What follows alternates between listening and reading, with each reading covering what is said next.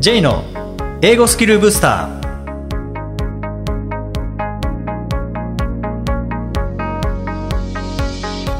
こんにちは。J こと早川浩二です。こんにちは。アシスタントのあきです。この番組は旅行や仕事で英語を使えるようになりたい方 TOEIC などの資格試験の勉強をしている方英語学習へのモチベーションを高めたい方にスキルアップのコツをお伝えしていく番組です。J さん今回もよろしくお願いします。よろしくお願いします。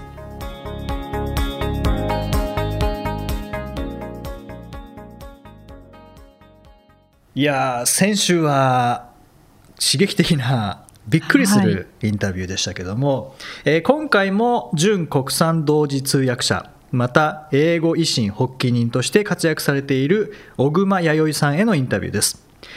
今回は英語維新という活動にフォーカスしてお話を伺いましたでその中で ASAP この ASAP と書きますけども ASAP という小熊メソッドともいえる学習法をご紹介いただいています素早く英語力伸ばしたい方はぜひ実践してみてくださいそれではお聞きください、えー、今回も準国産同時通訳者で、英語維新発起人の小熊弥生さんにお越しいただきました。小熊さん、今回もよろしくお願いします。よろしくお願いします。いや、前回の通訳になる、この家庭の話が、衝撃の連続っていう感じですね。しかも最後、あんまり通訳最近やってないっていう。こっちみたいな。感じでしたけども、まあそれは通訳は通訳でもちろんあの大切な活動だったと思うんですけど、それをさらに超える、もうミッションのような、この英語維新ということですけど、この今、英語維新っていうのを掲げて全国で活動されていらっしゃいますけども、あの英語維新っていうのは一体どういうことなのか、ぜひまた簡単にお聞かせください。はい。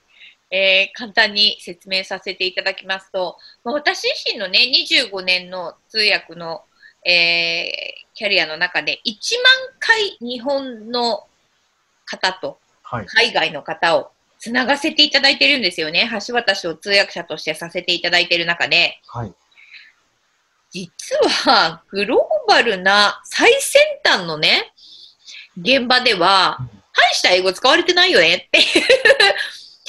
あ、そうなんですか？そうなんですよ。だって結構ロバート京崎さんね、はい、あの、去年、えー、来日された時にも、There's a lot of people とか普通に言ってるわけですよね。はい、で、アンソニーの、あの、通訳もね、もちろんさせて、ロビンズのね、させていただいて、はい、彼の書き起こしとかすると、うん、もう、英語ブロークンばっかりみたいな感じなんです。えー、あ、そうなんですね。語と述語の不一致、あの、分子構文の不一致、みんなありますけど、みたいな感じで、えっ、ー、と、全然そのね、あの、ザットとかウィッチをね、使い分けるのかなんて、みんな綺麗に全然やってないんですよ。で、そういう現実を、なんか、日本の英語教育の、あの、本のね、ところ、本、書棚のところに行くと、なんか全然伝わってこないな、なんか完璧な英語じゃないといけないとか、うもう、Thank you so much でさえ、接種ありがたく存じますみたいに 言ってるから、言うな的な発言をされてるね、あの、先生方とかもいらっしゃって、はい、え、ちょっと待って、ちょっと待って、私たち通訳している毎日の現場の、いいですか ?8 割はブロークン。は、えー、その8割のうちの半分はもう英語とも聞き取れないような、本当にどうしようもないものを、はい、あの手この手で訳してるんですよ。で、例えばですよ、もう本当にあるね、国の高官の方が来日した時のね、国際会議のイベントで、ね、What are you going to talk about? 何をお話しされるんですか？この疑問文がわかんないんですよ。登壇される方ですよ。はいはい、英語でスピーチって書いてあるんですよ。はい、これわかんなかったら何話すんだろうって思うじゃないですか。で、もパニックって、でも、あの、背広のね、胸、胸のポケットから白い紙がチロって見えたんですよ。はいはい、あこいつ怪しいと思って、うんうんうん、それを指さして、コピー、オケって言って、シュッて取って、それをコピーしてもらって、はい、やっぱりカンニングペーパーだったんですよね。それを読み上げる原稿だったので、はいそれを見ながらだから、訳せたものの、あ全く英語には聞き取れないような英語だったんですよ。あ。へえ。そういう時っていうのもあるんですね。多々あるんです。多多々あるんですね。多々あるんです。で、アメリカ人のね、通はい訳さんが私の隣にいてね、うんあ。る、えー某大陸の、えーこれも大使の方がつ、えーお話しされた時ですよ。はそれも終わった後に、小熊さん、どうやって今の僕の耳にはとても英語に聞こえませんでしたって言われたんですよね。ネイティブが。ネイティブがですよ。いや、気合です、みたいなね。で、その情報が全然日本の英語教育界に伝わってないなと思ったんですよ。うん。いまだに英語教育の現場の中には、やっぱり30年前のネイティブが、えー英語業界を、えー牛耳っているっていう、うんそういう時代のままになってしまっていて、はいや、みんなしょぼいよ、英語。とところ、私たちがどれだけそのね、あの、え、その、なまっている英語を綺麗な日本語にして、それを聞いているから、あたかも綺麗な英語を話しているんじゃないかと推はい測しているだけであって、はいい、や、全然違うから、本当は。っていう、それを私はちゃんと伝えたいって思ったんですよね。もうなんかこう、例えはあんまり良くないです。こう、泥水を思いっきりろ過して、すごい飲める水にしてる感じですね。はい。はい。そうなんです。で、泥水でいいよっていうのをみんなに伝えるのが英語維新なんです。なるほど。で、それって通訳をもう第一線でやってる人だったらまだ言えないじゃないですか。そんなねね交換がみたいな話って。はい。うんうんだからもうこれは私が言うしかないというふうに思って、それで手弁当で去年からですね、えー大阪、秋田、えー熊本、うん。京都、えーそれから筑後、えー博多、えーというふうにですね、まあ、今年は高知も行きましたけれども、うんあの、実は皆さんが、あの、完璧にしなきゃいけないと思っている英語は、全然そうじゃなくていいんです。むしろ、正しさじゃなくて、早く喋ってください。国際会議の中で、あなたが、えー there is, あ、じゃない、過去形だから there was, いやいやいや、えーっと、えー疑問文だから、えー is there じゃない、過去だから was there, あ、でも、えーっと、現在完了かもしれないから、has there been っていう風にやってる間に、もうそのあなたの発言権は、えー give me money とか言っている中国人とか、えー韓国人とか、イタリア人とかね、もっとそんな、あの、間違えることに恐れを抱いていない、えー方々に、うんもう奪われてしまうんですよね。発言権を奪われてしまうんですよね。ですので、そんなあのことを考えなくていいから、とにかく知ってる単語でいいから、押し入れにある知っている単語を引き出す、出す、これを早くするっていう練習をしてくださいね、というのをお伝えしてるんです。ああ。はいこれ、いつ頃からこの活動って始められたんですか？えっと、全国歓迎は去年の1月からですね。去年ですかあ、じゃあ1年ちょっと経った感じ1年、はい。ちょうど今、1100人ぐらいですね。皆さんすごいですね。はい。へー今年は5000人を目指しております。おー。へえ。で、まあ、維新といえばうん、まあ、明治維新っていうそうです、そうです。ピンとくるんですけど、でもこの明治維新に関わった人たちも、きっとあの、このままじゃいけないっていう意識が芽生えたと思うんですよね。で、それがきっかけなのかなって気はするんですけど、うんでもこう、今、英語を学ばなきゃいけないってなんとなく思ってる人たちって多いと思うんですね。で、その人たちが、今基本的に例えば TOEIC だったら、なんで取らなきゃいけないとか、こう、やらされ感になっちゃうんですよね。で、それをなんかやらされ感じゃなくて、よし、これできるようになりたいんだっていう、こう、なんか強い思いに出会うには、うんなんかど、どういうやり方あるんですかね。英語一心的に。英語一心的にですよね。はい。うん、まあ、いろんなね、そこはね、取り組み方がすごくあるんですけれども、まあ、今年2020年はオリンピックイヤーということで、うん。はい。えー政府のね、えー推測値によると、4000万人のインバウンドの外国人が、まあ、訪日する、えーと推測されてますので、まあ、そういう方々に、日本の素晴らしさを知ってもらいたいっていう、うん、それはすごく直近でやりやすいやり方かなというふうに思いますね。はい、で、実際には、あの、もう少し深い話をさせていただくと、はい。えー、日本の文明っていうのが、もしオリンピックで大成功を収めたとすると、うん、世界の文明の中心になるって予測があるんですね。ですので、そういう意味で言うと、私の心の中では焦りがありまして、えー、もう少しですね、日本人の方が間違ってもいいから話そうという気持ちを持っていただくだけでもいいので、えーこれから来てくださる、日本に関心を持ってね、オリンピックに関心を持って来てくださる方々に、本当に Welcome to Japan 日本にようこそっていう一言だけでもいいから言ってくれるようになっていただきたいなというふうには思ってます。なるほど。やっぱこう、日本人としてあの、何かを喋る、英語を喋るとか、日本人として外国人の方を迎えるっていう。はい、はい。感じですかね。そうですね。たまたま最近読んだ、あの、ニトベ稲造に関する本を読んだんですけど、その時に書いてあったのが、やっぱりニトベ稲造も、日本人として日本のことを発信するっていうこの気持ちが一番大事なんだっていうふうに言ってたらしいんですよね。なんかそこにすごい通じるなっていうのを今、はい。思います。そうなんです。もっと深い話をもししちゃってよろしければ。もちろん、はい。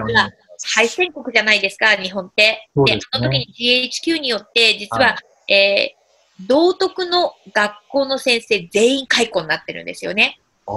ですので、正式な学校教育の中で日本人とはっていうアイデンティティって宗教とともに敗戦とともになくしてるんですよ。で、しかも天皇っていうのも象徴の存在になりましたので、それ以降日本人ってはっていうアイデンティティって薄い方すごい多いんですよね。ですので、私自身も、まあもちろん、えー、私自身が無知であったっていうところは大いにあるとは思うんですけれども、英語を話すまで豆腐は和食って思ってたんですよ。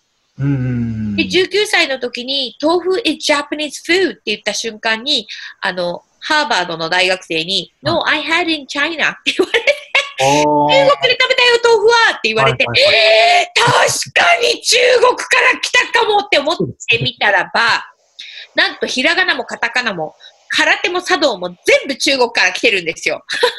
あ、そうなんですね。そうなんですよ。空手のからも空ではなくて、もともとから、あの、唐のからなんですね。ああ、そっちの、なんですね。そうなんです。っていうことを考えると、私、実は日本人が英語を話す、えー、これも全然ブロークンでいいわけですよ。ただに知っていることを英語であの恐れずに話しましょう以上だけなんですけれども、それをしていただくことによって、改めて日本人としてのアイデンティティが、そうやっていろんな外国人からのこれまでの日本自分が小さい日本の中で見ていた視点とは違うものに、えー、触れる。そして、why? なんで？って聞かれることによって、もう一回日本が、日本、日本人が、日本人としてのルネッサンスを起こせるって思ったんですよね。そこでこう、ま、まずはこうマインドっていう感じですかね。そうですね。あのやっぱり、あの、に英語が正しく話せなきゃって思ってたらば、やっぱり話せないですからね。そうです、ね、ですので、そこの思い込みを外すっていう意味では、うん、もうマインド。すなわち、はい、え英語は間違ってもいいんだ。みんなだって間違って喋ってるんだから、自分の英語が通じないときは声がちっちゃいか、相手の耳が悪いか。っていう。なるほど。そういうふうに思ってもらう。いや、自分の英語は間違ってるからだとか、自分の発音が悪いからだっていうふうに思っているそれが一番、あの、の諸悪の根源だと思ってますので、えー、ここをぜひね、あの、明確に直していただきたいな、というふうに思いますね。なるほど。まあ、確かにこう、1言って通じなかったら2言えばいいわけですからね。そうそうそうそうそうそう。日本語でもそうですもんね。なんか、1言って分かんなかったら、また別の言い方してに。そうそうそうそうそうそうそうで、あの、あの、外国人の人たちはもう本当にシンガポールの方とかも、ポパイポパイって言って、ポパイって何ですか、うん、ポパイって何？ポパイって何って言ってもずっとポパイポパイって言うんですよ。え最後筆談してもらったらプロバイドって書いてあったんですよ。プロバイドポパイね、みたいなね。なので、大きな一番の姿勢の違いって、え、なんであなた私のこの、えー、ポパイで理解できないの？っていう態度。と、日本人だったらば、プロバプロバイドって言った時に、うん、通じない僕の発音が悪いんだっていう、その思い込み、そこの、えー、考え方の違いが一番大きいと思うので、うん。そうですね。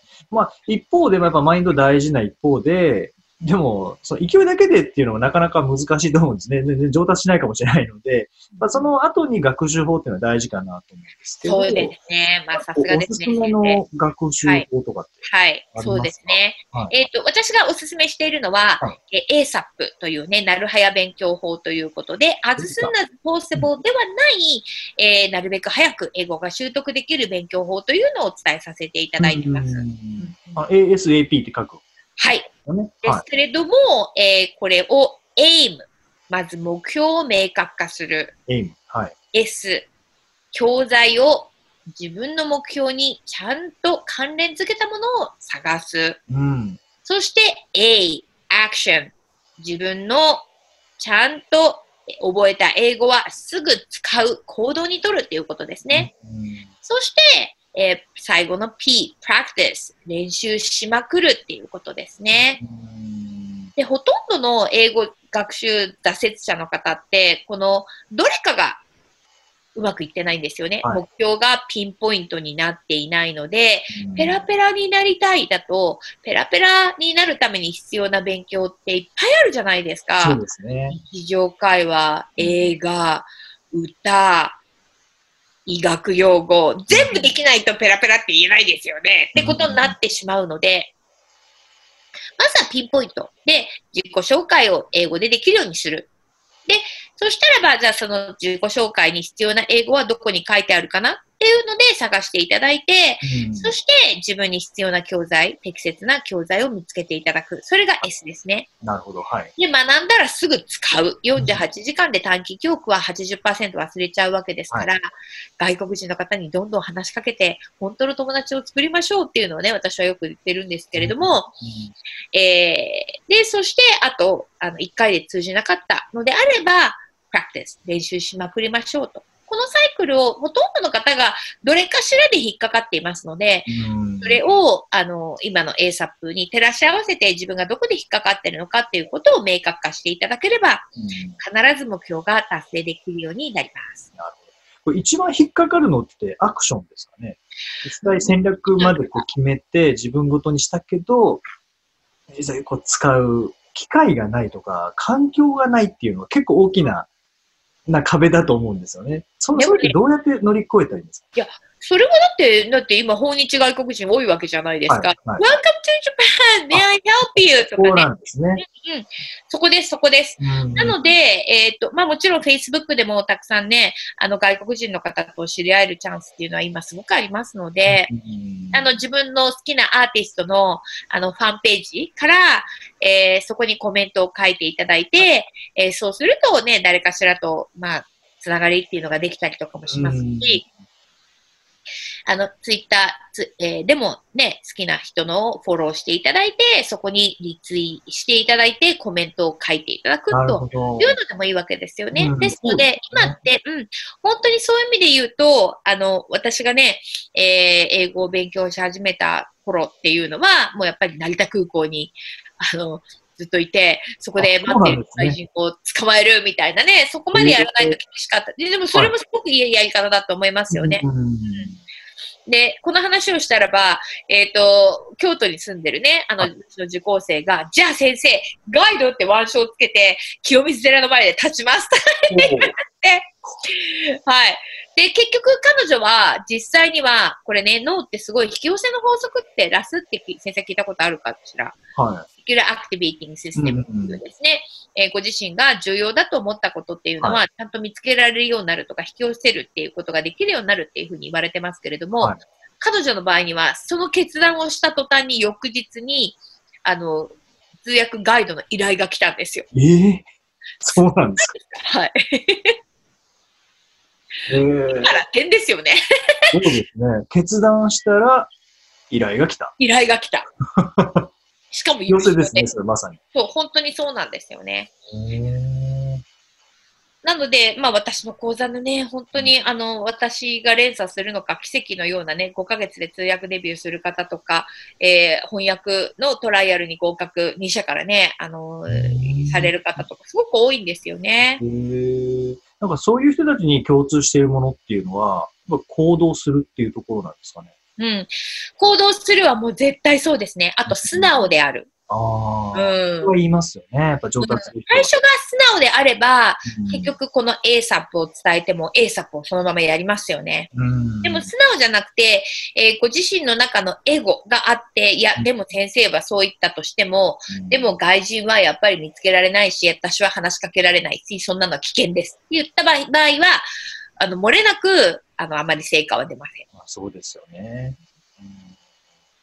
ということは、まあやっぱりこう決めて、まあピンポイントで何がしたいか決めて、で、自分ごとにして、実際に動いて、で、それは今の環境で英語を話すのではなくて、英語を話す環境に入っていくってことですね。そうです。ですそこには、うん、もうそれはね、やっぱりお金で買っている英会話スクールに行くのとは違う、やっぱり外国人の方と本当に友達になろうという、その気持ちを持って話しかけた途端に、うん脳の中に革命が起きるんですよ。うーん。英語っていうものがコミュニケーションツールだっていうのをね、やっぱりすごく腑に落ちるんですね。学校だと先生主導ですもんね、基本的には。そう。なので、Hello っていう風に言って教科書をね、はい、ページ何々々みたいな感じでやっていくんではなくて、話しかけたい。どうしよう。だからあれですよね。ちょっと恋愛に近いかもしれないです。あそうしたとき、最初どうしようどうしようってなるけれども、でも、すいませんって言って、あの、チョコレートをね、渡しに行くような、あんな感覚で、英語を捉え始めた瞬間に、全部ガラガラガラガラガラって脳の中に革命が起きて、あなたが勉強する単語が本当に身につくような、えー脳内の、えー英語が学習できる状態っていうのが作られるんですよね。確かになんか、こう今のお話を伺って思ったのが、なんかこう、英会話の準備するときって、How are you って言われたら I'm fine, thank you で答えると、こう答え方だけありますよね。どっちかと言ったら How are you って最初に言ってしまうっていう側に立たないと上達しないですもんね。はい、そうです。うーん。もう本当におっしゃる通りで、んあの、結局は、えーパッシブ、受け身でいる限りにおいて、は絶対どんな分野でも成功ってないじゃないですか。そうですね。絶対にリーダーにならなきゃいけない。成功者が。リーダーじゃない、あの、成功者っていないですよね。いないですね。ということは、もういかに早く自分がリーダーになるか。いかに早く外人に話しかける側になるか。でもこれ本当に、あの、ものすごい魔法がかかるんですよう。ーん。で、あの、外国人のいいところ、いいところっていうか、うんあの、絶対答えてくれますもんね。絶対答えます。なんか日本人ってすいませんって声かけても、なんか怪しいと思われたら、絶対なんかすどっか行きますもんね。外国人の方ってそれないですよね。ないです、ないです。むしろ、あの、あ私とかも、えーよく外国人とね、あの、いろんなとこでラーメン屋さんだったりとか、うんうんあの新宿御苑だったりとかですね、いろんなところでお話ししますけれども、はいあもう本当に君が初めて日本であのちゃんと僕たちに話をしてくれたよっていうコメントをいただくことすっごい多いんですよ。あ、そうなんですね。で、私のね、漏れなく受講生、ね、何百人の人たちいますけれども、外国人に話しかけて嫌がられたっていうのはほとんどないですよ。うん、そうですよね。確かに。聞いたことないですね。うんうんですけれども、そこでやっぱり本当の友情っていうか、本当につ伝わるってこういうことかって、要要は、うんその時って、鉛がある人かもしれないし、ネイティブかもしれないし、わからないですけれども、でもそれって本当にお金で買ってるチャンスではなくて、はい自分で勝ち得たものじゃないですか。い自分のアクションの結果。うんうんなので、やっぱりものすごくそこ、そこから先っていうのは伸びるのが早いですね。なるほど。で、まあ、そのやり方についてもっと詳しく知りたいっていうリスナーの方もいらっしゃると思うんですけども、はい。小熊さんがされているそういうセミナーとか講座とかっていう情報って、どちらで手に入りますか？そうですね。えー、LINE アットと YouTube とはいホームページがありますので、はいどれでも結構でございますので、えーぜひですね、はい、えー、小熊弥生でね、検索をしていただいて、はいえーはい、ホームページから入っていただければと思います。?YouTube も結構動画も上がってます、ね YouTube もね、あのーはい、結構100本以上ね、動画を上げておりますので、そちらもぜひぜひ、えー参考までに見ていただければと思います。はい、はいアンペセットのね、ライブも、配信しておりますので。そうですね。はい。はいすごく楽しい時間でした。はい、ありがとうございました。いや、本当に先週は通訳になる、こう、家庭での衝撃的な取り組み。今回は英語維新に対してどうやって日本人がこう英語を話せるようにしていくかっていうですね、まあ、マインドと、それからまあ学習法のところ、えーお話しいただきました。あのー普通のこう講座でなかなか聞けないような、それこそ問題の解き方と全く真逆のアプローチという形で、もうコミュニケーション力を上げていく、日本人としてのこうアイデンティティをつけながら発信の力を上げていくっていう、まあ、そういった切り口は、これだったらぜひやってみたいなという方多いと思いますので、ぜひ今日の今回のお話も、前回のお話もすごく参考になりますので、多分これ何回も聞く方いらっしゃると思います。嬉しいですね。はい。ごめんなさい。本当に先週と今週にわたりまして、あの、インタビュー受けていただきまして、どうもありがとうございました。こちらこそ本当に素晴らしい質問とね、えー本当にあの私の中から、えー引き出していただいて、本当にありがとうございます。ありがとうございました。ぜひ、今度何か一緒にセミナーとか。セミナーやりましょう。できればと思うのでぜひ、はい。めちゃくちゃ楽しみです。よろしくお願いします。よろしくお願いいたします。どうもありがとうございました。えー本当にありがとうございました。ありがとうございました。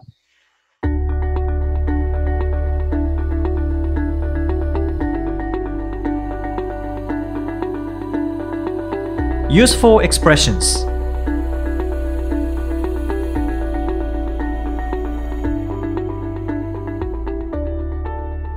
続いてはビジネスや日常で使えるお役立ち表現をご紹介いただきます。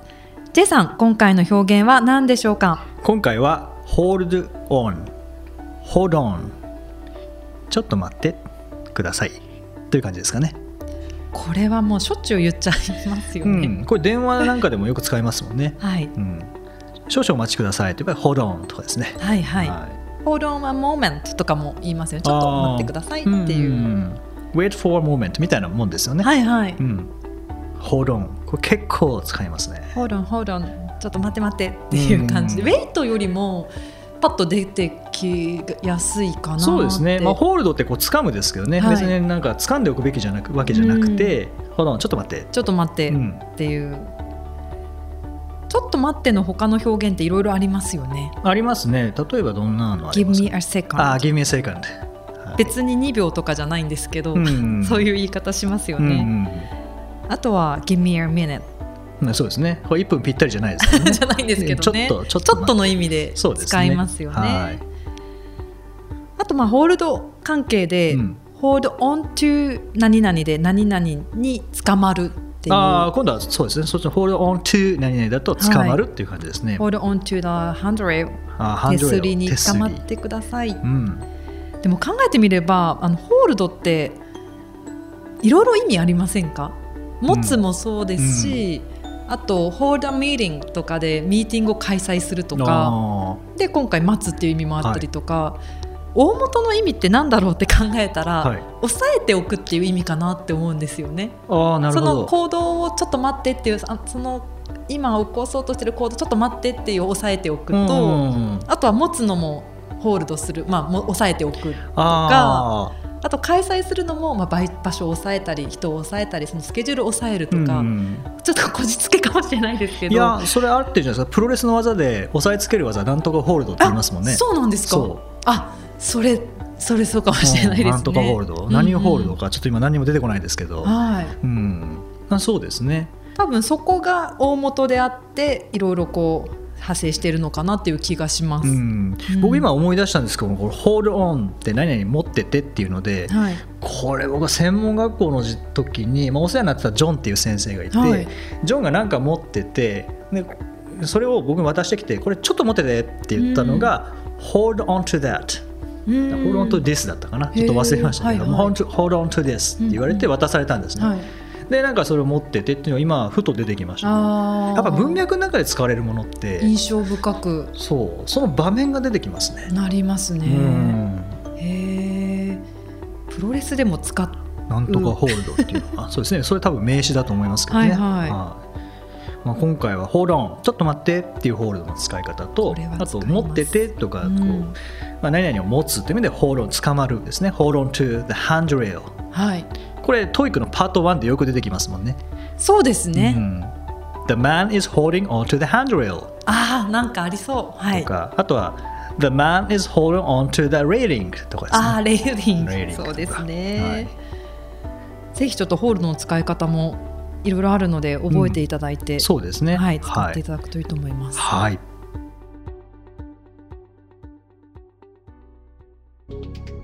第16回をお送りしました。J さん、はい。あの先日ですね、ツイッターで、うんヒロさんという方から、はい。えーご感想をいただきました。あはい。えー兄弟も受けている TOEFL Primary と TOEFL Junior についてのお話を聞いてみました小学生中学生はこちらのテストおすすめだと思います親子受験するという発想長男がジュニア受けるとき一緒に受けるのも楽しいかなと思いました思春期で嫌がれる嫌がられるかも笑いっていう、えー他のも聞かせていただきますねというふうにいただきましたはい。ありがとうございます。ありがとうございますこれはあのテストの親子受験とかですね、子供向けのテストとしてご紹介させていただはいた、ですえー、 TOEFL Junior、それから TOEFL Primary ステップ1、ステップ2というお話の時ですよね。はいい。やいいです嬉しいですね。嬉しいですねまあ兄弟受験っていいですね。いいと思います。京都大は学じゃなくて、い。え？京都大学の兄弟ではなくてあの 兄弟ですね。はいはい。兄弟の兄弟、ブラザー受験そうですそうですそうです。ブラザーはい受験ですね。シスター受験かもしれない。一緒に受けてるっていうのはすごくいいですね、うん。その話で盛り上がりそうな。そうですね。おすすめですね、はい。ぜひまた調べていただいて、うん。うんタイミングが合う時に受けていただければと思いますけどね。はい、ぜひ他のも聞いてみてください、はい、さてこの番組ではリクエストやご感想をお待ちしていますメッセージは J さんのウェブサイト J's ブースターステーションにお問い合わせフォームがありますのでお気軽にお送りくださいまた毎日配信の単語メールボキャブラリーブースターの購読もおすすめです J さん今週もありがとうございましたどうもありがとうございました。OK thank you for listening. See you next week.